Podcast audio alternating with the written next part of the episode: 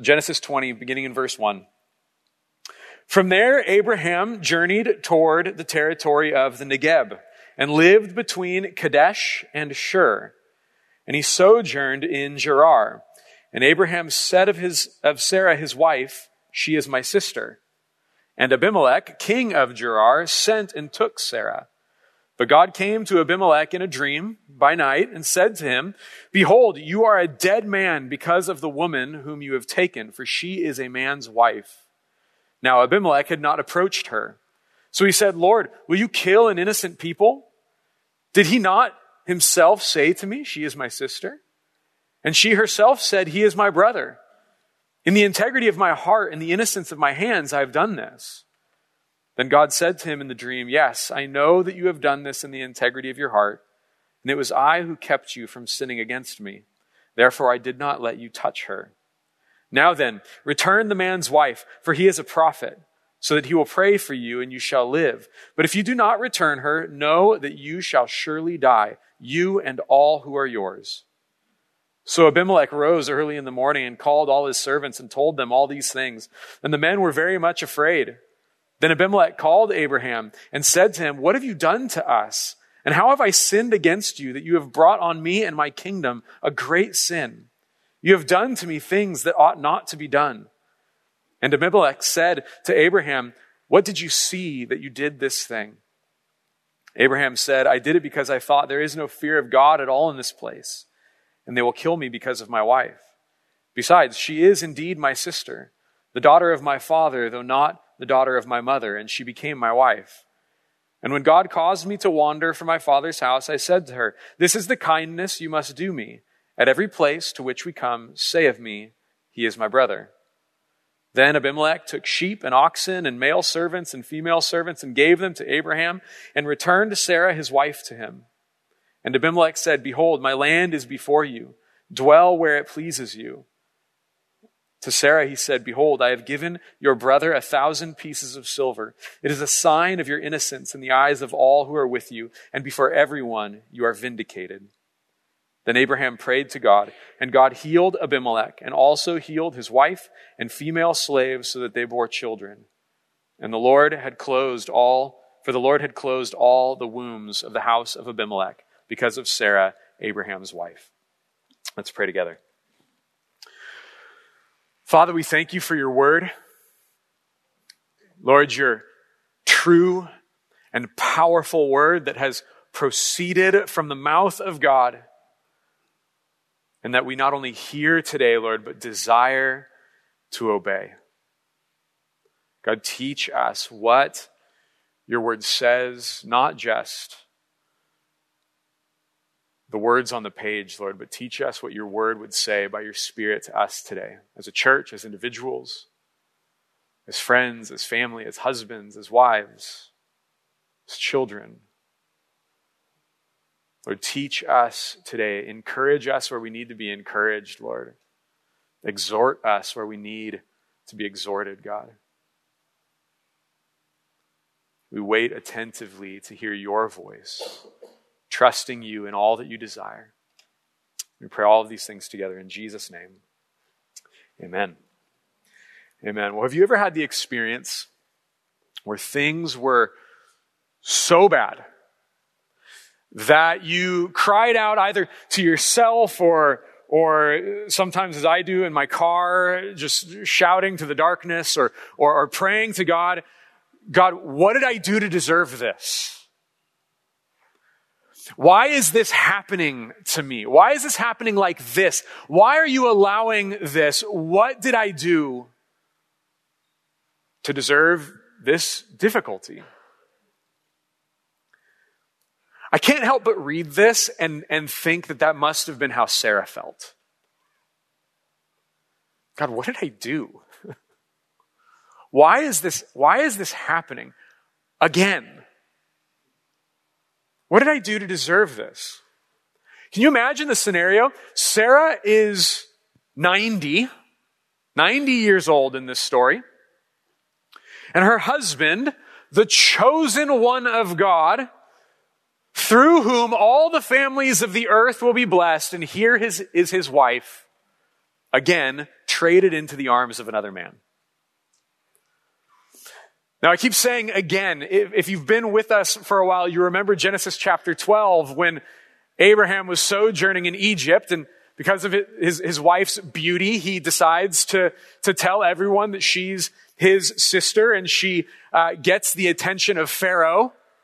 And Pharaoh decides that he wants Sarah. And so here, he tells Abimelech that she is his sister and, and in a way, she is, she's a half sister, so this is a half truth. And as much as it might offend our sensibilities as a modern culture, these, this kind of thing happened in the ancient world. And so she catches the attention of King Abimelech and he takes her as his wife. Think about that wedding.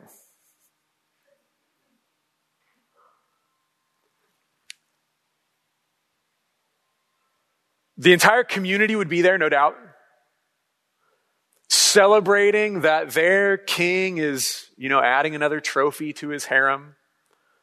Celebration and, and dancing. There's Abraham, who would have to be at that wedding. As Sarah's brother, without her father in the picture, Abraham would have been the one responsible for entering into that marriage covenant in the ancient world. And so he no doubt is sitting in a place of honor at his wife's wedding to another man.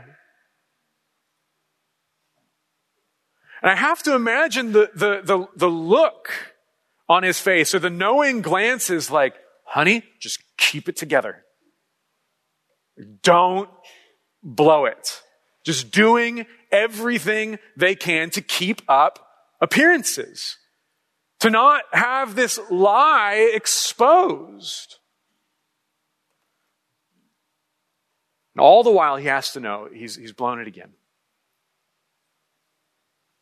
See, Abraham's experienced God's faithfulness to him time and time again. This, this, this first time it happened in Genesis chapter 12 was almost 25 years before this scenario.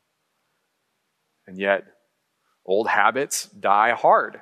And it's, it's happening again. He's slipping back into this, this fear and this faithlessness. And so he deceives, he manipulates, and he trades away his wife to another man in order to get the thing that he truly values, which is safety.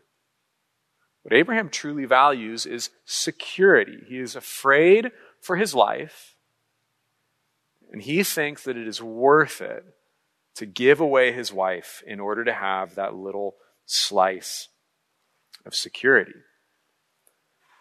Now, this situation seems extreme to us. It feels like something like this could never happen in our world today. It's difficult to comprehend how this kind of savagery in the world would be possible. But I believe, and, I, am and I'm going to use a, a universal generalization. I believe that all of us, each and every last one of us, has either one, been guilty of the same thing that we see in Abraham, or two, been the victim of the same thing that Sarah experiences. Now, let me explain. Because what is happening here, at the heart of it, is a continuation of what we saw last week in Genesis 19. If you remember, the men of Sodom saw the divine visitors as objects for their pleasure. Lot saw his daughters as objects to be traded away for those visitors' safety. And Lot's daughters saw their father as an object to satisfy their need for a lineage. Everyone is being used and used by and using one another in the passage. And in our text today, Sarah is treated as an object something to be traded away, bought and sold to satisfy the desires of another person. Abraham uses his wife to gain security, and Abimelech uses Sarah as another trophy in his trophy case to exalt his own glory. See, in life, we have been guilty, all of us, of objectifying other people, and we have also been victims of being objectified by others, some more than others. Human beings are constantly in danger of being treated as resources to be consumed as desired. But as we'll see today, humans are not resources. I remember one of my first jobs was working at the Alisal Guest Ranch in Solvang. And uh, during my training there, I had to report to the human resources department. And I remember on my way over there, I'd never worked for a company large enough to have an HR department. And this was the first time I'm hearing this phrase. I'm walking over there and I'm like, human resources. Like, that's such a weird thing. And then I thought about it. I was like, you know what? Okay. Like, companies have all kinds of resources. We've got financial resources. We've got technological resources. You know, office supplies are resources. I guess humans are resources. And I, I remember thinking for some reason this, this thing came into my head and I was like, Am I not more than a stapler to this company, though? Like, just like a stapler with a heartbeat or something. Like, to many companies, you know, they, as much as companies want to honor their employees and they want healthy employees, most of the time, they want healthy employees because they want healthy resources, which will add to their bottom line. For the most part, in companies, you uh, basically equate to the difference between the money you cost the company and the money you bring in for the company. You're a, a, a, a number. Now, it depends on companies too, obviously. It depends on who you work for. It is interesting though that in 2023, I believe there has been somewhere along the lines of 360 union strikes affecting more than 450,000 Americans, which is 10 times the number of people affected by union strikes in previous years. People are tired of feeling like resources. And then we give the human resources department the responsibility of making sure all of our employees are treated with dignity and respect. And they don't see the irony. No offense to those of you who work in the HR department. What you do is good work. Keep it up. Show dignity and respect to your employees. Humans are not resources to be consumed. We're not tools to be used. We're not a means to some other desired end. Now, in the ancient Near Eastern world, that was not understood. In the ancient Near Eastern world, most of the religious philosophies believed that human beings were created by the gods to be slaves to them. The gods were tired of having to go out and produce their own food. And so they made human beings to work the ground, and the sacrifices that they burned were to feed the gods. And then they had people in their community who were of such significant uh, power and influence. Uh, kings and other noble people who were said to be the image of the gods.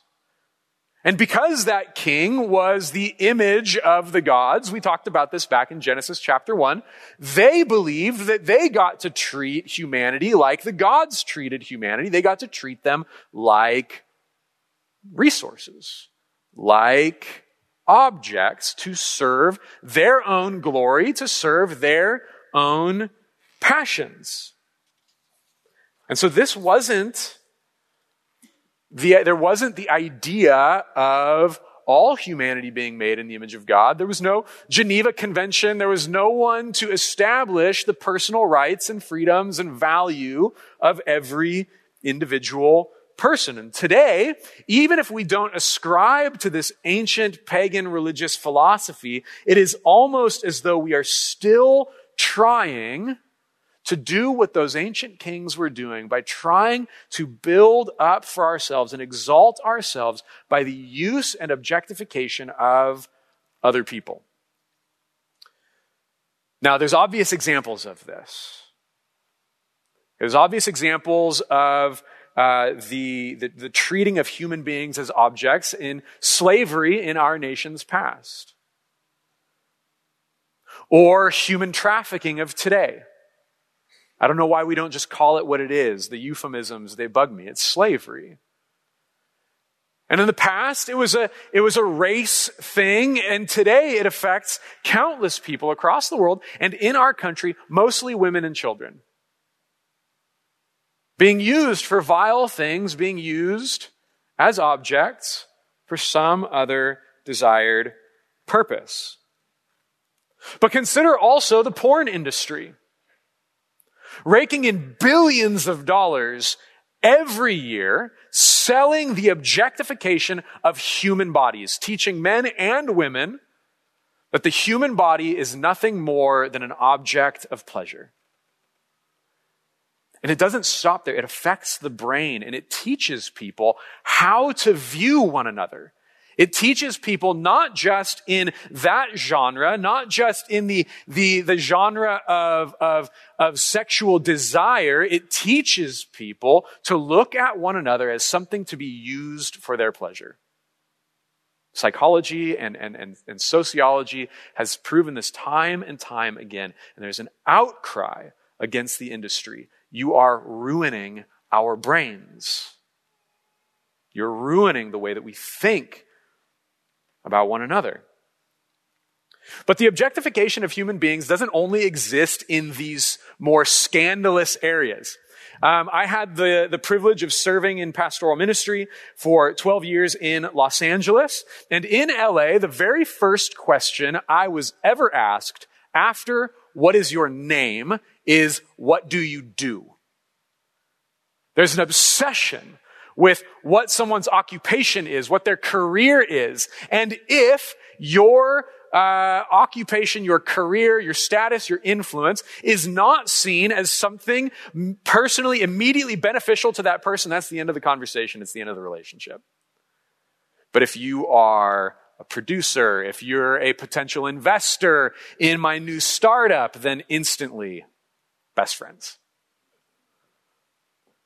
So I always loved going to either Christmas parties or parties at friends of non believers, and I'd meet new people, and they're like, What are you doing? I'm like, Oh, I'm a pastor. And they're like, Cool. End of the conversation. People enter into marriages because of how the other person makes them feel. And when they stop making them feel that way, well, the marriage doesn't work anymore. Marriage wasn't based on the love of the other person, it was based on the love of what that person could do for them.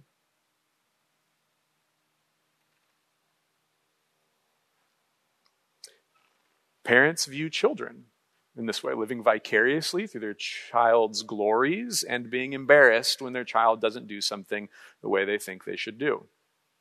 Or employers and employees, or the wait staff at a restaurant Yes, they are there to serve you, but that doesn't mean they are a servant.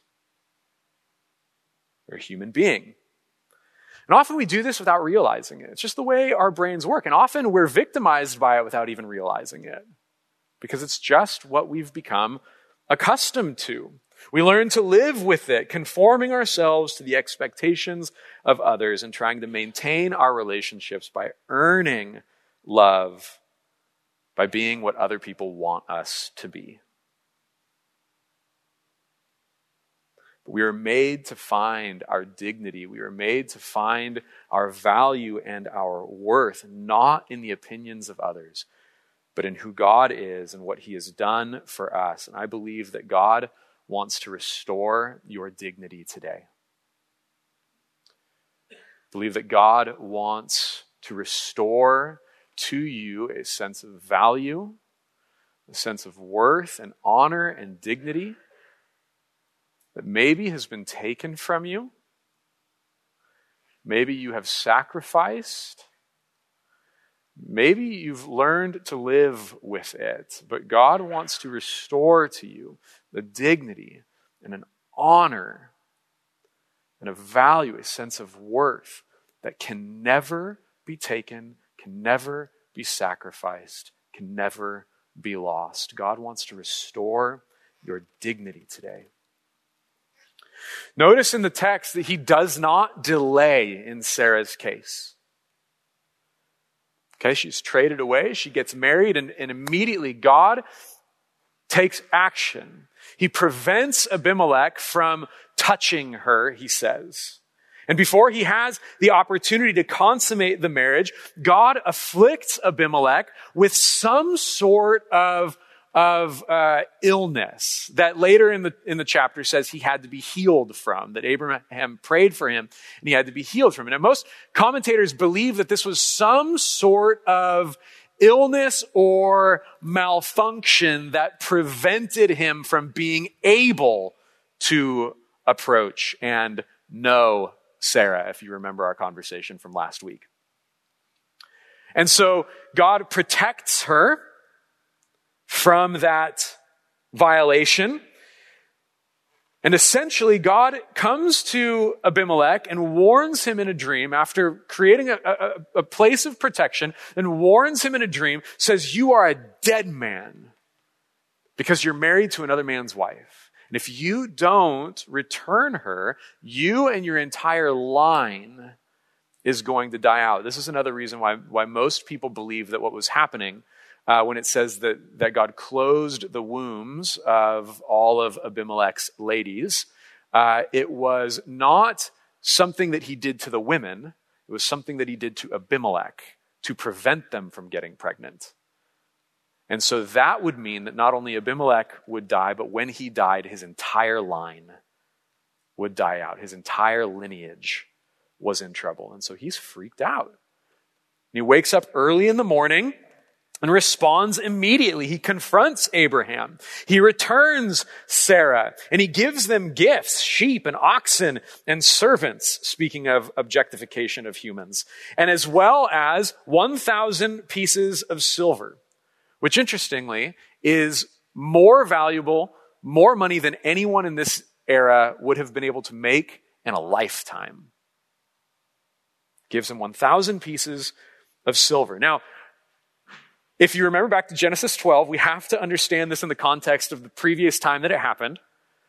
Pharaoh did a similar thing, right? He was afflicted with plagues and he sends Sarah back to Abraham and, and, and sends them away and sends them away with gifts, tons of wealth. And I'm like, dude, this guy lied to you, manipulated you, sold his wife into slavery to you, and you're, and you're blessing him. What in the world is going on? Well, this, this text actually gives us a little bit of an insight into why these guys keep doing this.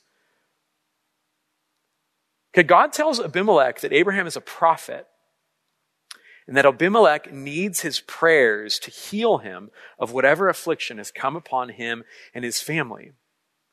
And so God single handedly, in one action, he protects Sarah he restores their marriage, and he is still able to bless Abraham even when Abraham has committed time and time again these terrible things. Abimelech is trying to appease Abraham. He's giving him these gifts because he still needs him. He needs his prayers. He needs his intercession. And as we saw when Abraham prayed for Sodom and Gomorrah, interceded for the righteous in there. Now we see him interceding for this Gentile king and bringing healing to him and his family. But interesting, this 1,000 pieces of silver. Eh, Abimelech says that it is a sign, speaking to Sarah, of your innocence in the eyes of all who are with you, and before everyone, you are vindicated. Somehow, this financial gift was a sign not only to Sarah, but to everyone. In the eyes of everyone, you are innocent. You have been vindicated. See, this is hugely important for the, the, the, people of God, the ancient Israelites. As they're reading this passage, they know that they are descended from Abraham through Abraham's son Isaac who was yet to be born. We'll read about the birth of Isaac in the very next chapter. And if there was any suspicion that Isaac belonged to Abimelech, the entire uh, uh, belief and the entire claim to the Abrahamic blessing would have been lost. This is an incredibly significant and important thing that Abimelech never touched her. And by giving her this money, he is honoring her and showing to everyone else that any child that may be born from this person is not mine. She is innocent. She is vindicated. She is proven to be whole and restored to Abraham. Now, unfortunately, this restoration is not coming, this, this honor has not come from her husband. It's not even really come from Abimelech. This restoration, this honor, this vindication is coming from God. It's God who is the one who came to her rescue. And in the Bible, it's not like the ancient pagan philosophical understanding. In the Bible, humanity is not God's slave, but God's image. Not just the king, but everyone. Each and every human being is made in the image of God. He gave human beings this remarkable ability to reflect God to the world. As we go about the regular business of, of working the ground and building families, the world is supposed to look at humanity and say, this is what God is like. But our sin distorts that image.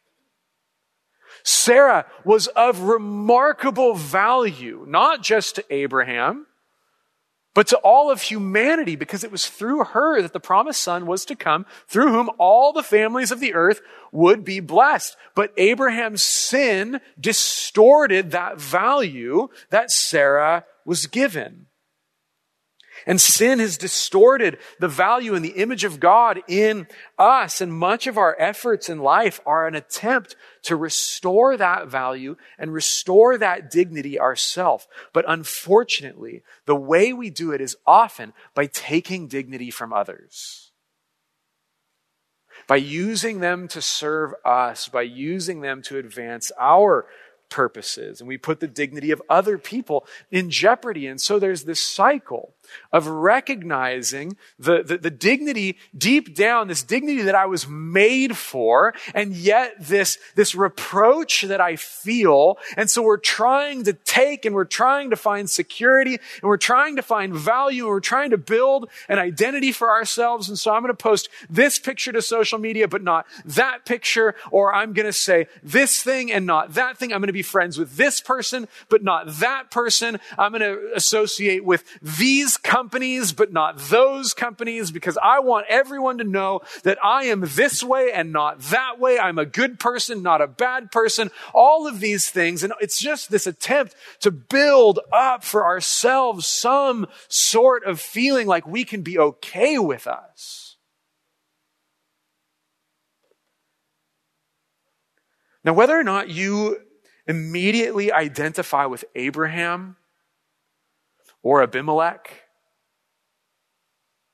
Maybe, maybe you, you look at the way you have treated other women in your life or men in your life or the children in your life or whoever is most vulnerable in your life. Maybe you can look at that and go, man, that's not who this person's supposed to be. They're so much more valuable than that, and I've been, I've been, been using them to advance my agenda. Or maybe, maybe like Abimelech, you're like, look at my trophy. I don't misuse them. I, I, I polish them. I put them on a pedestal and I want everyone to see how awesome I am by looking at that person. It's, it's really not any different. Or maybe you identify with Sarah. And you can look at your life and you just see a laundry list of people that you feel like have taken advantage of you, hurt you, scarred you, abused you. Look, in a room of this size, this is why I can be universally general. All of us can experience this. Maybe some of you are trying to push things out of your mind because it's too painful or too shameful. But all of us have experienced either what it's like to be on the objectifying side or the objectified side. And there are three truths that all of us regardless of what side we feel like we most identify with, there are three truths that all of us need to receive today that are rooted in the image of God. First, your dignity does not come from what you do or what you have done. Your worth, your value, your honor as the image of God, as a child of God, does not come from anything you have done, good or bad. Your reputation in God's eyes, your, your status is not defined by the good things or the bad things that you have done. It's not in your past, it's not in your occupation, it's not in your circumstances. Listen, even if you are very proud of what you have done, your identity still does not come from what you do or from what you have done. And here's the danger in this if you live by your performance, you will die by your performance. If your successes are your identity, then the moment those are shaken and you experience something that's not success or not how you want to be known, because you've been attaching your identity to those things that are good, you will naturally attach your identity to those things that are bad, and it'll all come crumbling down. Your dignity does not come from what you do or what you have done, not your successes, not your failures, not your sin. Your identity is in the image of God, and that can't be taken from any human being ever. Second, your dignity does not come from what has been done to you, or your reproach does not come from anything that has been done to you. Because of sin, and the sin in this world is so severe, and betrayals and violence so despicable, many people today live like they are damaged goods, like they are broken, like they are dirty, like they are unlovable and irreparable. And they live like nothing can change that.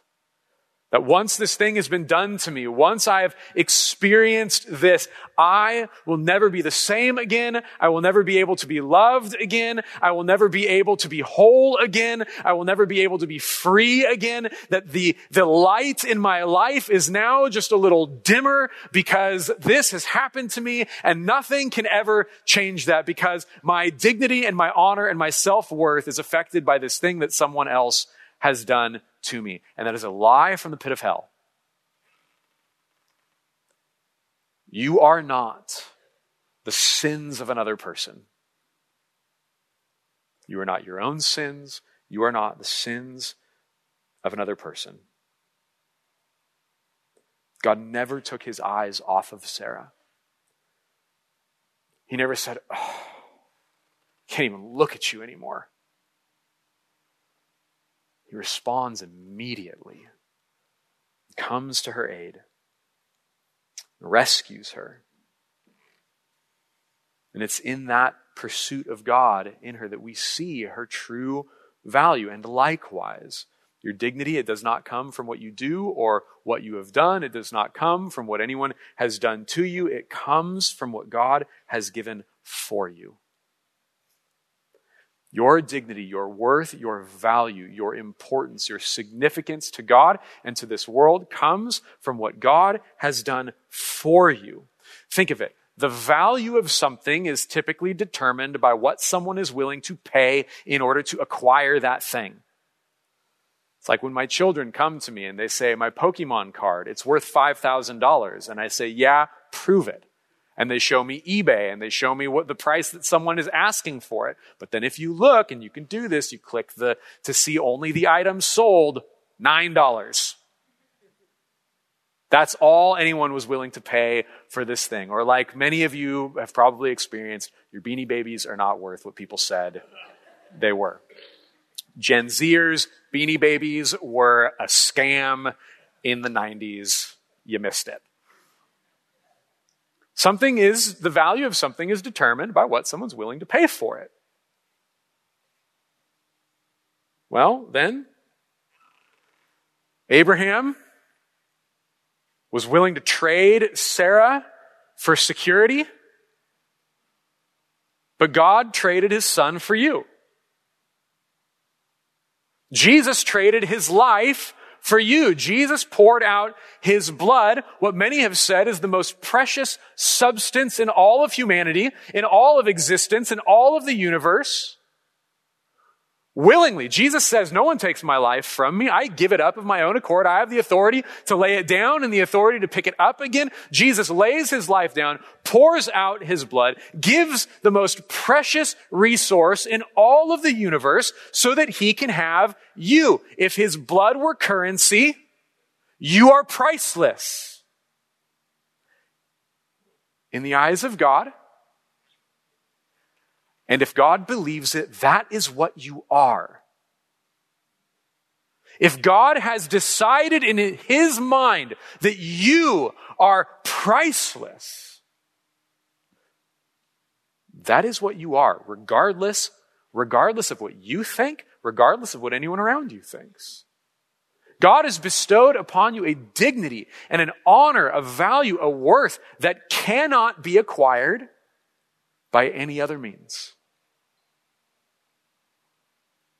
Your value, your worth, your dignity is in the fact that Jesus has given everything for you. Now, realistically, some of us may see ourselves in Abraham, some of us may see ourselves in Sarah.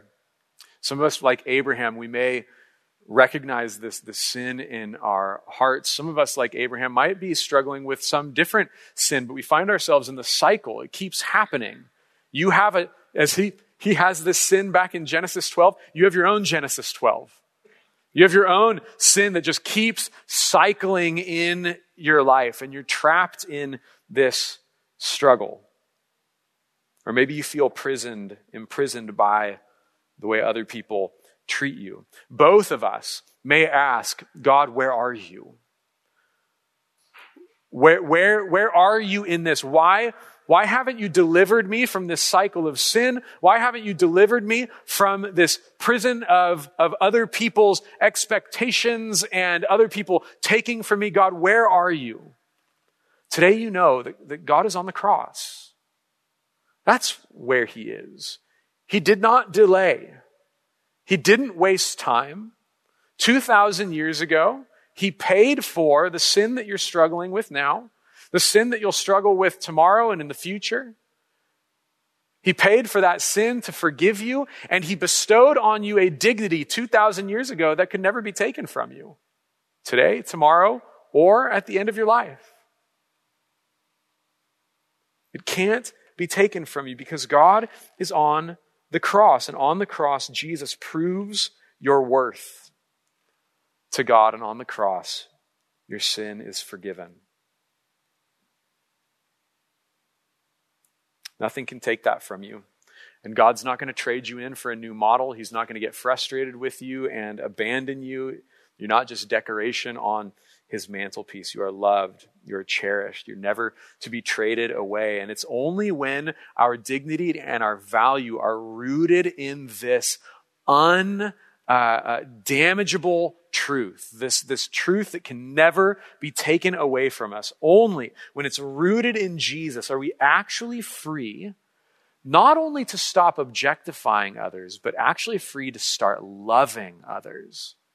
See, if objectification is taking someone and using them for your purposes, then love is what Christ did when he laid down his life and served what you need and your glory and your beauty and your wholeness and your health and your value. Husbands and wives don't use one another for their happiness. They sacrifice their lives for the other person's happiness. And in doing so, both people have what they need and no one is consuming from the other. It's called intimacy. It's called oneness, self sacrificially serving the flourishing of the other person. It's love. And it's only when our identity is rooted in Jesus that we are able to love not just our spouses, but everyone that we come in contact with. When you already have eternal riches and security, you don't need to cling to them in order to build a life for yourself, but you can use them to serve and restore others who do not have what you have. This is why the apostle Paul instructs the church in one of my favorite verses in all of the New Testament, favorite passages, Philippians 2, beginning in verse 3. Do nothing from selfish ambition or conceit, but in humility count others more significant than yourselves. Don't let that be wasted on you. Paul actually believes this is possible. To regard others as more significant than yourselves. Let each of you look not only to his own interests, but also to the interests of others. Have this mind among yourselves, which is yours in Christ Jesus. This, this idea, idea, this way of thinking, regarding others more significant than yourselves, looking not only to your own interests, but also the interests of others. This, this comes to you because of the mind of Christ that you have through faith. Have this mind among yourselves, which is yours in Christ Jesus, who, though he was in the form of God, did not count equality with God a thing to be grasped or to be used to his own advantage, but he emptied himself by taking the form of a servant, being born in the likeness of men, and being found in human form, he humbled himself by becoming obedient to the point of death, even death on a cross. Therefore, God has highly exalted him and bestowed on him the name that is above every name, so that at the name of Jesus, every knee should bow in heaven and on earth and under the earth, and every tongue confess that Jesus Christ is Lord to the glory of God the Father. It is because of what Jesus has done for us in sacrificing for us, in serving us, that not only restores us to God, but actually changes the way we relate to one another. We can humble ourselves. If God has humbled himself to serve us and to give his life for us, then how much more should we serve one another? Likewise, Romans 12:10 says, "Love one another with brotherly affection, outdo one another in showing honor." Outdo one another in showing honor our mission, our purpose, not just when we gather on Sundays, but throughout our lives, throughout our days, is to outdo. If there's any competition between us, it's to outdo one another in showing honor, to love and to show dignity and respect to one another. Jesus restores our dignity so that it can't be taken away. Not just so that we can feel good about ourselves, but so that it changes the way we live. And this is why the church was such an enigma in the first century. You had sitting in a same Sunday gathering, you had wealthy people and slaves, people at the upper echelon of society and those who had nothing. And they called each other brother and sister. And it wasn't a lie like when Abraham did it. They believed that it was true. Children of God. They shared with one another the same status sinner, saved by grace. And when we live this way too, the culture will not understand us, but they will be desperate for that same truth that elevates those who have no dignity and makes equal brothers and sisters, regardless of our experiences, makes whole broken people and makes a family out of everyone in this room. Heavenly Father, that is our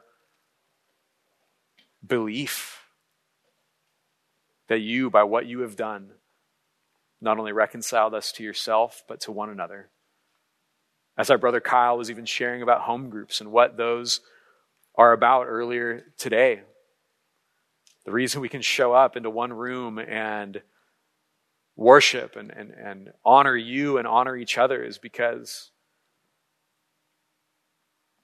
we're all in need.